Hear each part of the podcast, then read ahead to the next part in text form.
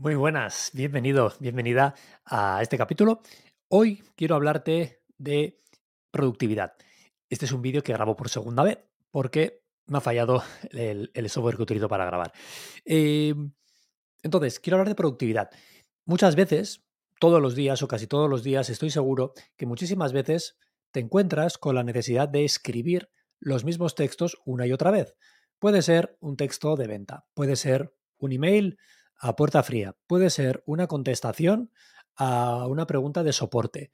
Puede ser una contestación relacionada con algún tema concreto a compañero, lo que sea. Puede ser tu dirección de correo electrónico, puede ser tu dirección postal, puede ser una contraseña, puede ser un email de bienvenida, puede ser lo que sea. Pero seguro, seguro, seguro que si te paras y piensas un segundo, identificas unos cuantos textos que tienes que escribir con bastante frecuencia.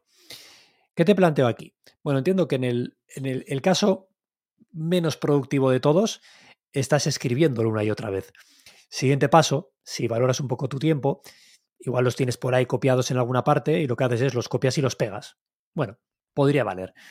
Pero si te digo que hay una forma más productiva todavía de hacer esto, verás que, que puede ser muy útil en tu día a día. Voy a compartir pantalla y vamos a hablar de unas herramientas. En este caso, hay una, la que estoy utilizando yo, que se llama Type It For Me. Realmente son aplicaciones eh, muy pequeñitas, ¿vale? Que no, que ocupan apenas espacio. En este caso, vive aquí arriba en mi, en mi centro de, de, mi barra superior en, en, el Mac. Entonces, aquí lo que, lo que consiste es en generar pequeños snippets pequeñas porciones de, texto, las cuales vamos a expandir a partir de una abreviatura. ¿Vale? Entonces, por ejemplo, yo tengo aquí una que es, eh, por ejemplo, el pie del, podcast, ¿no? Cada vez que voy a, digamos, cada vez que, que comparto el, genero la, digamos, la descripción del programa, si te fijas, siempre las últimas dos tres líneas es lo mismo, ¿no? Si te ha gustado, comparte, ta, ta, ta, ta, ta. Vale. Entonces, cada vez que tengo que escribir la descripción de un capítulo, no me voy a poner a escribir todo eso, porque igual no me acuerdo, porque tengo que andar cogiéndolo por ahí. Entonces, ¿qué es lo que hago? Muy, muy, muy sencillo. Voy a abrir por aquí una pestaña de Notion. Pues para que veas, yo estaría aquí dentro de un documento. ¿Y qué es lo que hago? Directamente invoco esa abreviatura. En mi caso es un punto y coma, escribo la palabra, en este caso es pie, y digamos lo activo, en mi caso con un tabulador. Y automáticamente se expande ese texto de te ha gustado, entonces suscríbete a mi newsletter la que hablo de emprendimiento, digitalización de negocios y presencia online. ¿Vale? Y todo esto, digo, simplemente he tenido que hacer punto y coma, pie, y coma, pie, expandir, ¿vale? Entonces, esto en las, ya digo, si, como suelo comentar últimamente, si ves el vídeo en YouTube verás mejor porque muchas veces comparto pantalla. Eh, venimos aquí y tenemos la posibilidad de añadir una abreviatura. Yo aquí pongo la abreviatura que quiero poner, le digo si es texto simple o enriquecido para poder meter imágenes, etcétera, etcétera, y le digo directamente eso, la abreviatura que voy a utilizar, ¿no? Entonces, aquí tengo todas las que yo tengo. Si quiero añadir una nueva, puedo poner punto y coma, saludo. Digo, aquí, aquí voy, va a ir el texto expandido.